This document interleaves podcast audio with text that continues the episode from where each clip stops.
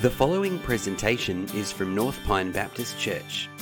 We trust that it will help you learn more about God and His message for the world. For more information and to connect with us, visit npbc.org.au.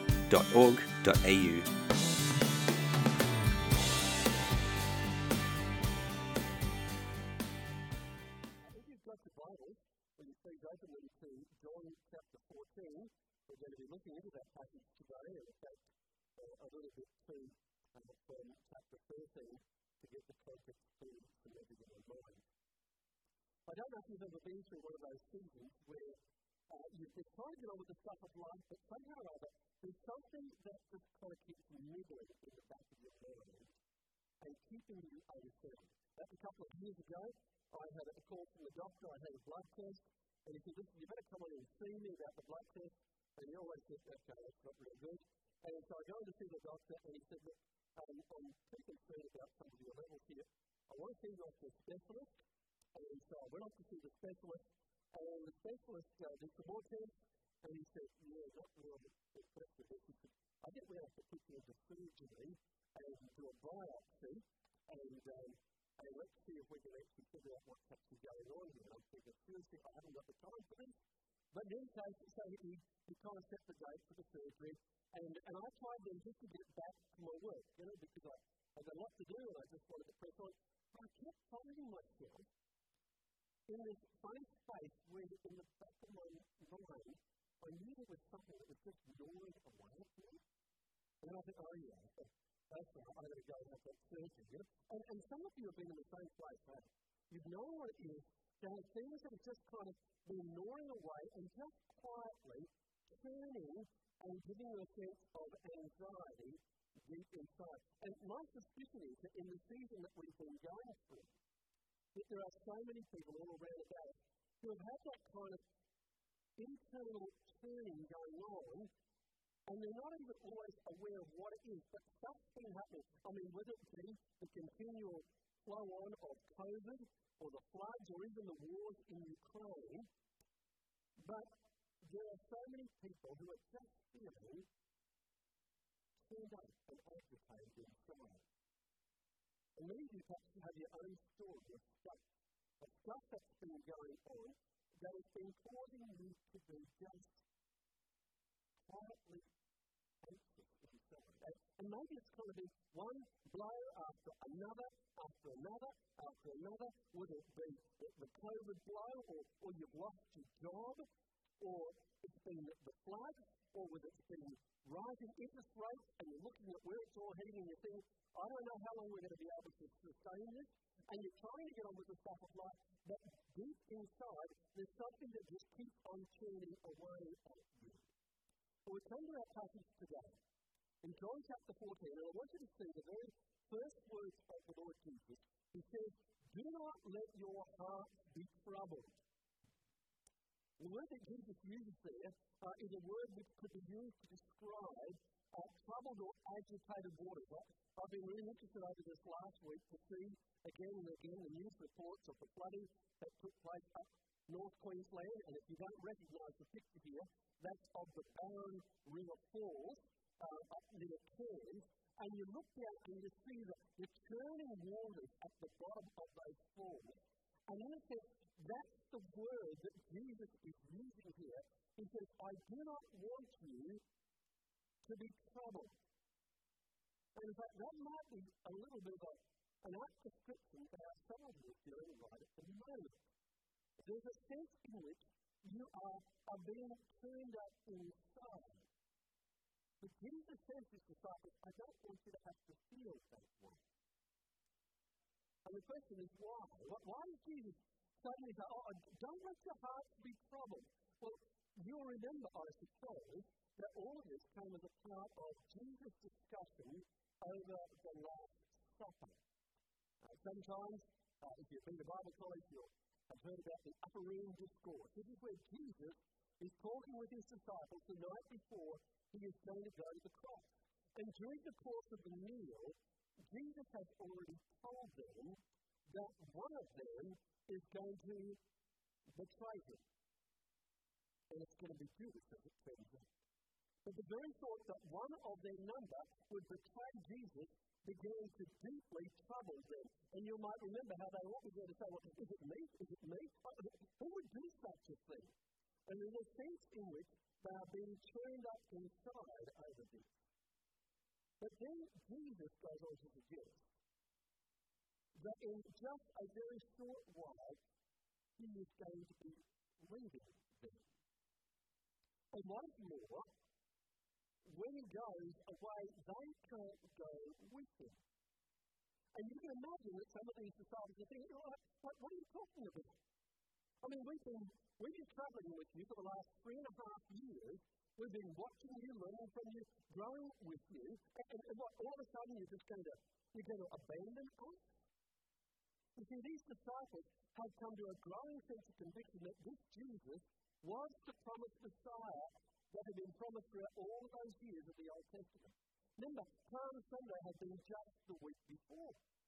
They had seen Jesus with his glorious entrance into Jerusalem, and they were thinking, yep, we're getting there. He is going to be soon revealed to the whole of the world as the Messiah of God, the Savior of Israel. In Petrus says, Lord, can't oh, I find you? Oh, I'll lay down my life for you, verse 37 of the previous chapter. Lord, how, how, can, how can you be allowing this to happen? I have walked with you for these last three and a half years. I've laid everything on the line for you. In one sense, over the last three and a half years, I've done my apprenticeship, and I'm just getting to the end of it. and Now, what, you're just going to cut me loose? And leave me with nothing? And so Peter is, is well and truly turned up himself. Just when he thinks, and when the other disciples think, that the future was looking so promising. But then Jesus hits Peter with yet another stone. He says in verse 38, so, so will you really lay down your life for me? Jesus says, I'll tell you the truth. Before the rooster crows, you will disown me three times. Don't wonder, by this stage, Peter is and truly turned up himself. So Jesus says, look, don't make your heart be troubled. Trust in God, trust also in me. You might feel all turned up inside at the moment, but listen, I want to show you the way to peace. And then it starts with that little word, trust. Peter, you say that you trust in God. I want you also then to trust in me. The word that's used there, trust, in our translations, is also translated in other uh, English translations as believe. Believe in me. But I want you to notice that the word in. You see the word in there? He says, I want you to trust, I want you to believe in me. In fact, that little word in quite literally means believe into me. In other words, what he's saying to Peter is, Peter, I don't want you simply to believe about me. I want you to completely surrender your life by trusting in me. Trusting me with everything that you are, everything that you have, everything that you hope for. Peter, this is the way to peace if you will just trust completely in me. Even when you don't necessarily know even when you don't necessarily understand all that God is doing or all that lies ahead, I want you to continue just to trust.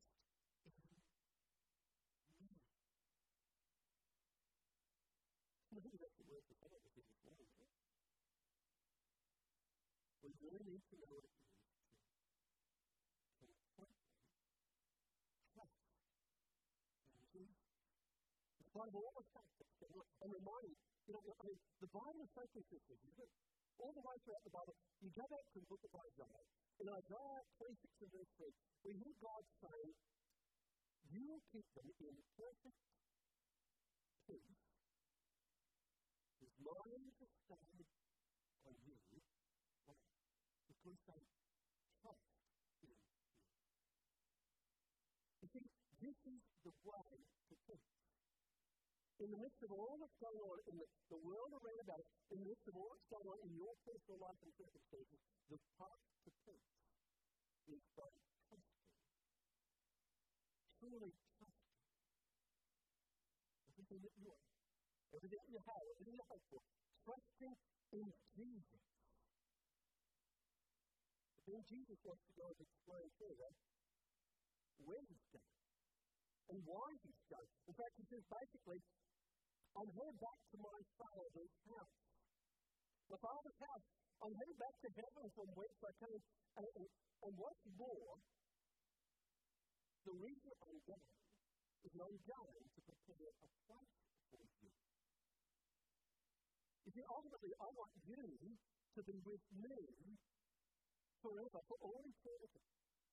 Uh, don't get this idea that suddenly I'm abandoning you. No, I'm actually just going ahead of you because in my Father's house, some translations call it in my Father's mansion, and that's the kind of image that we get there.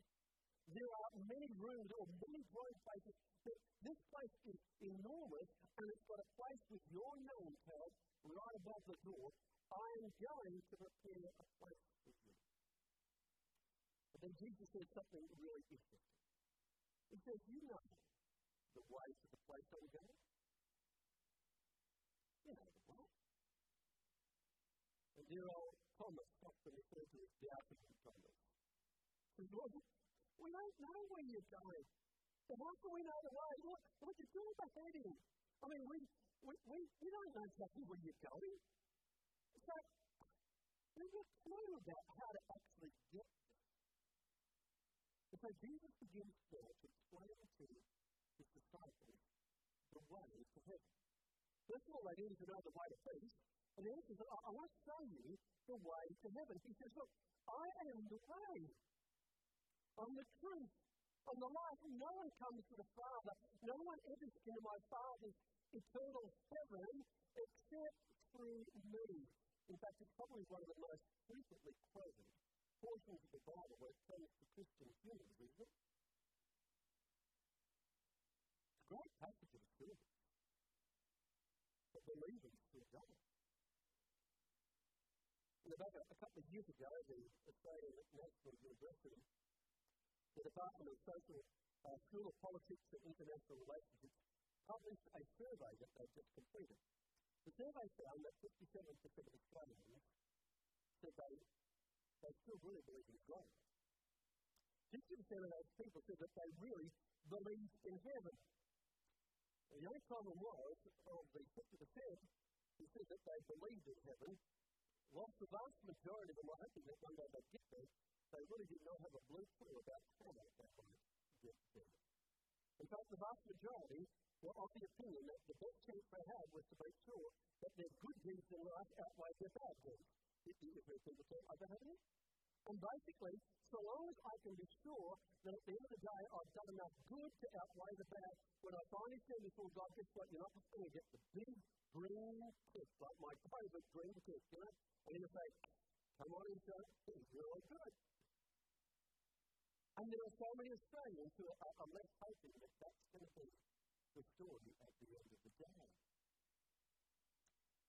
There are Australians, of course, want to basically believe, well, listen, we're all, all going to heaven here.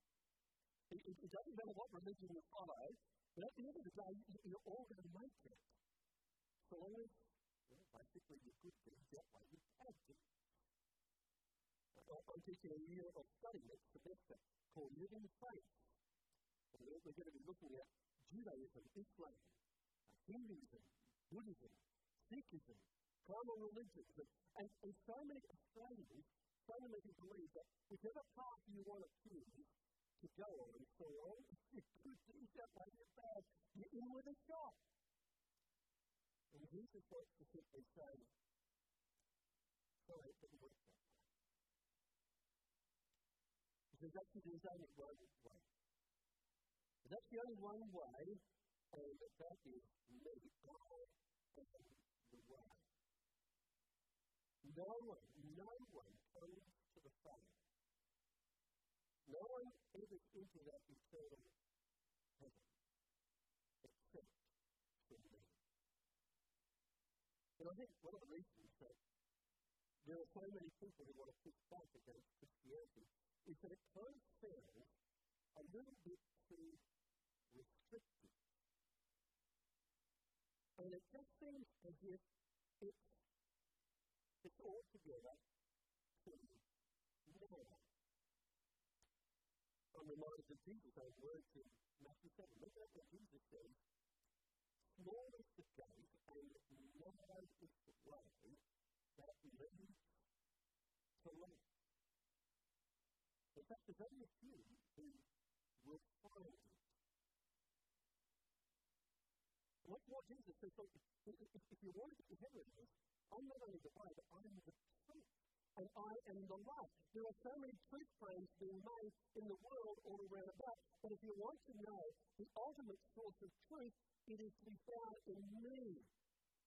And I think as we look at our Australian culture over recent years, we see that truth has become a very slippery commodity, hasn't it? Particularly in the lead up to an election. I think you better believe that, all right? Um, truth is, well, man, uh, it's hard to get your hands on it. But increasingly, over more recent years, in what we call our postmodern society, truth has become relativized. And truth can, in a sense, become almost whatever you want to believe it to be. And so we have people saying, look, uh, you can have your truth, and good for you, way to go. And, and you can have your truth, way to go. I'll have my own truth. And I'll live by my own truth. I'll decide what's right and wrong. Hey, do you remember that that was the problem like that in the Garden of Eden? The temptation that Satan set before Adam and Eve. You don't need God telling you what is right and wrong, good and evil. You can decide that for yourself. And that's the kind of world in which we're living. But Jesus says, no, sorry about that. But there is only one ultimate source of truth, and that is to be found in me, who is the Creator and the very author of life. You want to talk about absolute truth? And the way to eternal life? There's only one answer, Jesus says, and that is through me. How do we get there? How can we be assured of getting into God's eternal kingdom of? But Jesus gives us the answer so beautifully in verse 7. He says, If you really know me, you will know my Father as well. From now on, you know him and have seen him. That's what I Philip this time, it's his turn to speak up. Let's join him to him. And Philip basically says, Lord, how, how can we know? We don't know. See what Philip says in verse 3? He says, We don't know. How can we? We haven't seen the Father. So, starting back at verse 8, Philip says, Lord, show us the Father, that we will, and that will be enough for us. And Jesus says, Don't you know me, Philip? Even after I have been among you for such a long time, anyone who has seen me has seen the Father. How can you say, Show us the Father? You see, the answer to know, to know the way, the truth, and the life is to really know Lisa. If you want to know the way, then you've got to really know me. It's rather interesting here because what we find is that Jesus uses a different word for know than the word that Thomas used in back in verse 5 when he said basically, we don't know the way. The word that Thomas used there for know is kind of, it's like a word that speaks about more, in a sense, intellectual or um, academic knowledge, but we know about something. But the word that Jesus uses here, when he talks about knowing him, is a word that speaks about knowledge that is born out of personal experience and engagement. Let, let me give you a little example. When were little, um, they, there would be times when we would be cooking something in the kitchen on the stove, and I might say to the kids, hey, listen, don't touch that pot. So they knew it was hot because I told them so. They knew it was hot. And yet sometimes I'd walk out of the room, and before any time at all, I'd hear a blood curdling scream in the kitchen. young fellow, what's he done? Yep, gone and touched the pot. Now he knows it's hot, all right? That is his personal experience. He knew it's hot before. Oh, now he really knows it's hot because he's had a personal encounter. And that's the kind of word that Jesus is talking about here. He says, if you, if you want to know the way to heaven, then you've actually got to know me personally. And you only get to know him personally by putting your faith and your trust completely in him. And in fact, if you know him, then guess what? You already know the way to eternal life in. You see, it's not like you trust that, that if you're pursuing the, the, the thing called eternal life, in fact, it's that you're pursuing a relationship with the person of Jesus Christ. That's right. That's a whole bunch of you this morning. You, you already know it. And I like the way that Peter, in fact, later, years later, when he wrote it, his last written words to believers was keep on growing. Keep on growing in the grace and knowledge of our Lord and Savior, Jesus Christ. It's, just, it, it, it, it's like any relationship, you can keep on growing. And I hope that you continue to press on your knowledge of Jesus. Because if you know Him, you know the way to heaven. You know the path to eternal life. And in a sense, that gives us assurance about the future, doesn't it? But what about the here and now? How do I, how do I find assurance about my life in the here and now today? And so in verses 10 to 14, Jesus wants his disciples to have to understand the way to assurance in the here and now of life. Look what he says there in verse 10. Don't believe,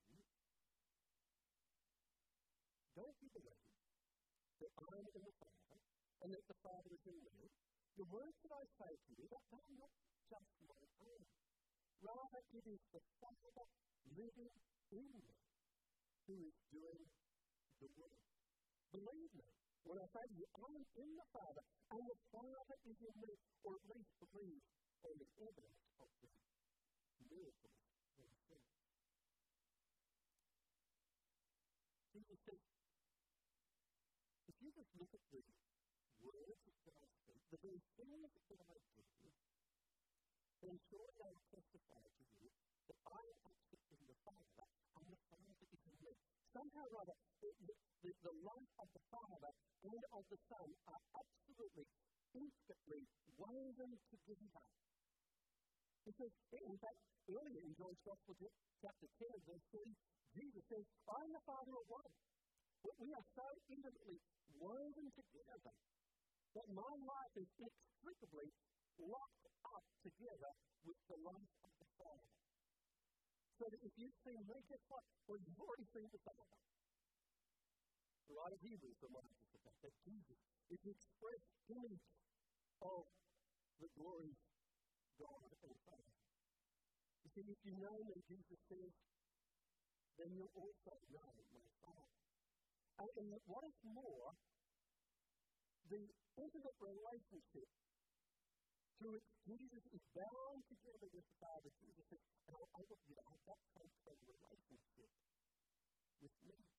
I want you to know that in the right here and the right now. I want you to have your life so intimately bound up together with me that you will actually become a sharer with me in my life and in my witness to the wonderful message of God's redeeming love and grace. He says in verse 12. I tell you the truth.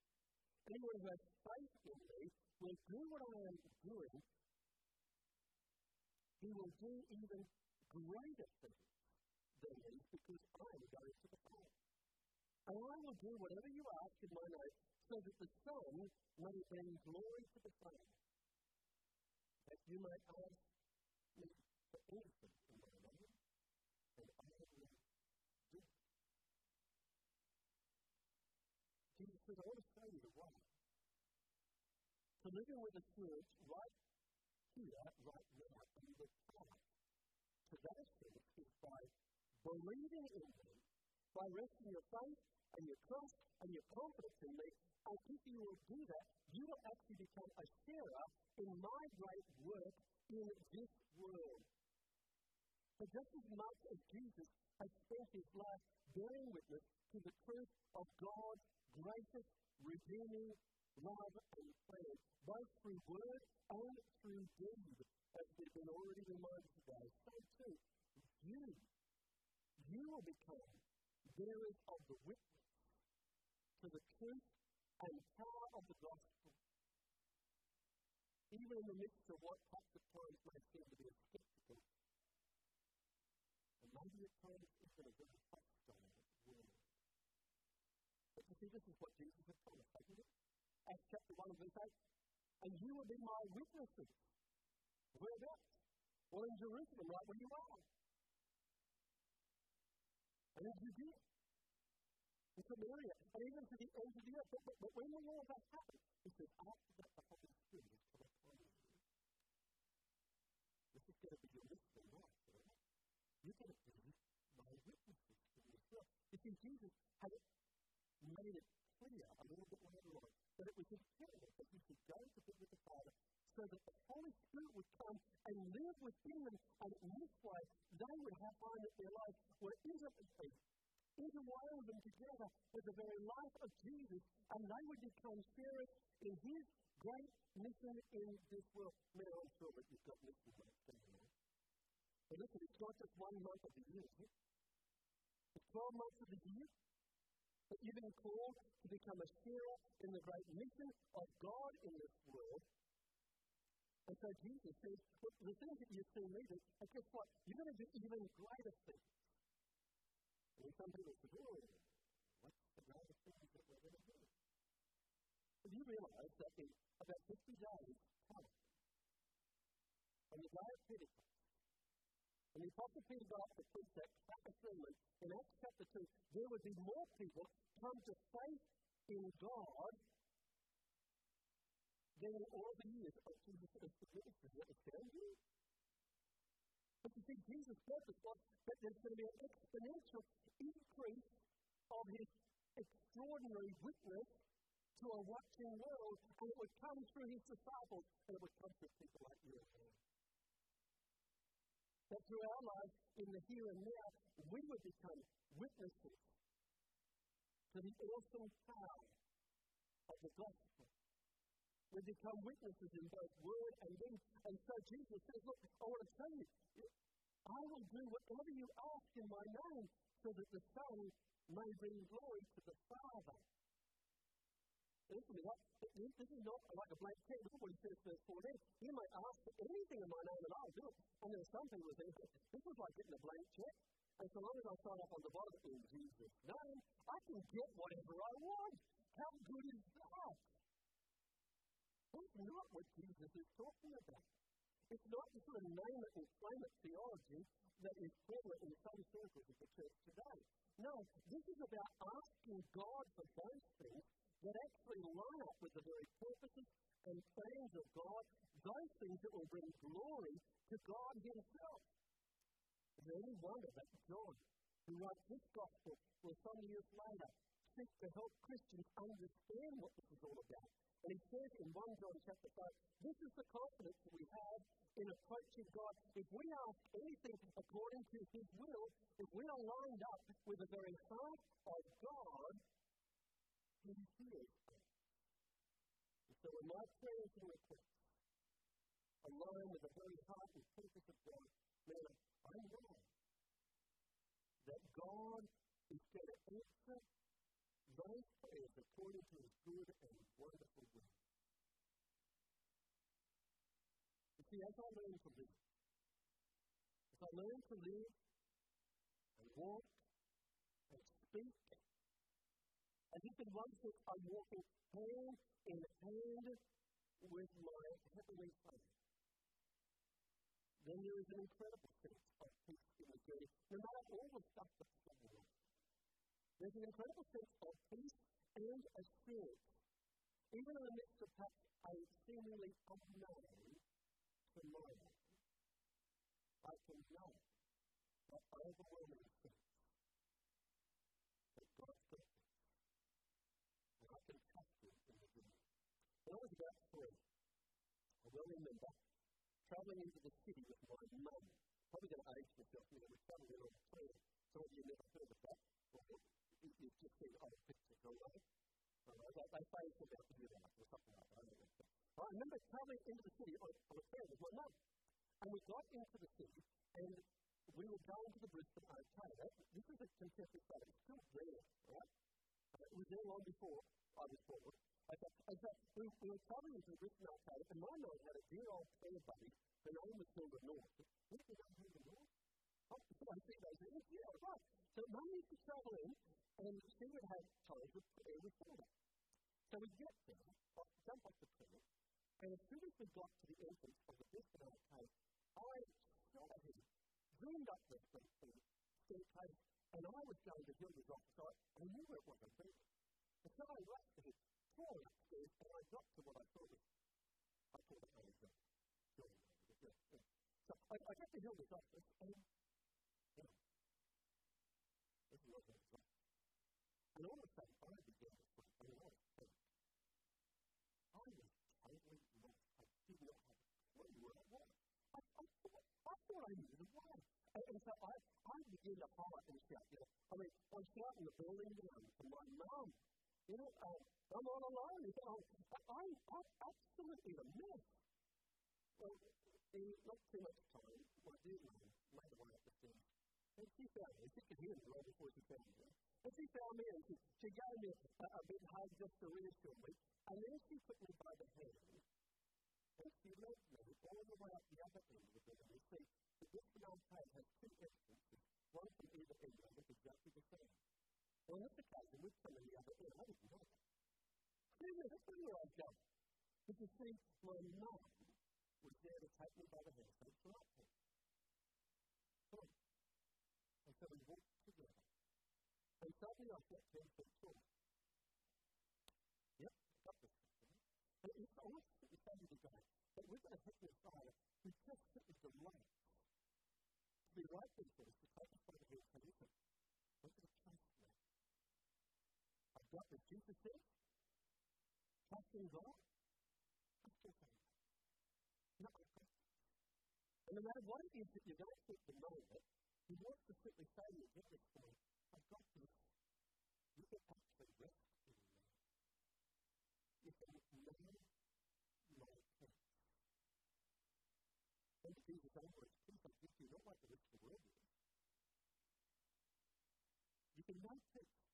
In fact, you can know peace in the journey right now. You can know peace about the end of the journey about how to get to heaven because if you know me, you already know the way to heaven. And you know what? You can know a assurance right now today if you just walk with me and become a sharer in what I am doing in this world. If you are willing to share with me by being a voice for the truth of the gospel, by being the hands and feet of the gospel, by being a living demonstration of the power of the gospel, and it's not just for the Nichos or the people from Destiny Rescue, it's for every one of us to be part of the mission of God in this world. And you know what? That's the greatest journey anyone has to ever be on. Our vision statement for our college is simply this we want to faithful image bearers of Christ. We will truly love God. So listen to his words. Sit up in your phone and verse 3. To serve the church, who are engaged in their culture and are committed to the mission of God in this world. So I ask you today, prepare to live a life like that. Because seriously, if you understand that, what God is going to do with so many of you, regardless of your age or stage in your journey, God wants to you. And wants you to know the reality of His presence and His peace and His purpose for the life that you're living right now, today. Enjoy it. So, Heavenly Lord, we want to say thank you that you're good, a gracious and merciful God. We thank you, Lord, in spite of all our failings and our fumblings, the times when we get it so wrong, the times when we become so internally turned up and agitated, when we become fearful and fretful, Lord, for all of that, your desire is that you want to come alongside us, take us by the hand, and assure our hearts that you are Lord, teach us to pray what it is to a life of humble submission, of faith, and surrender in you. And give us the in the journey as we seek to partner with you in the great mission of Jesus our world, so that more and more people will know what to be brought out of the kingdom of darkness and into the glorious kingdom of the Son of your love. Jesus,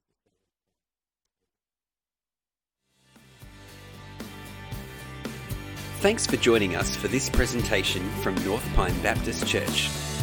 For more information and to connect with us, visit npbc.org.au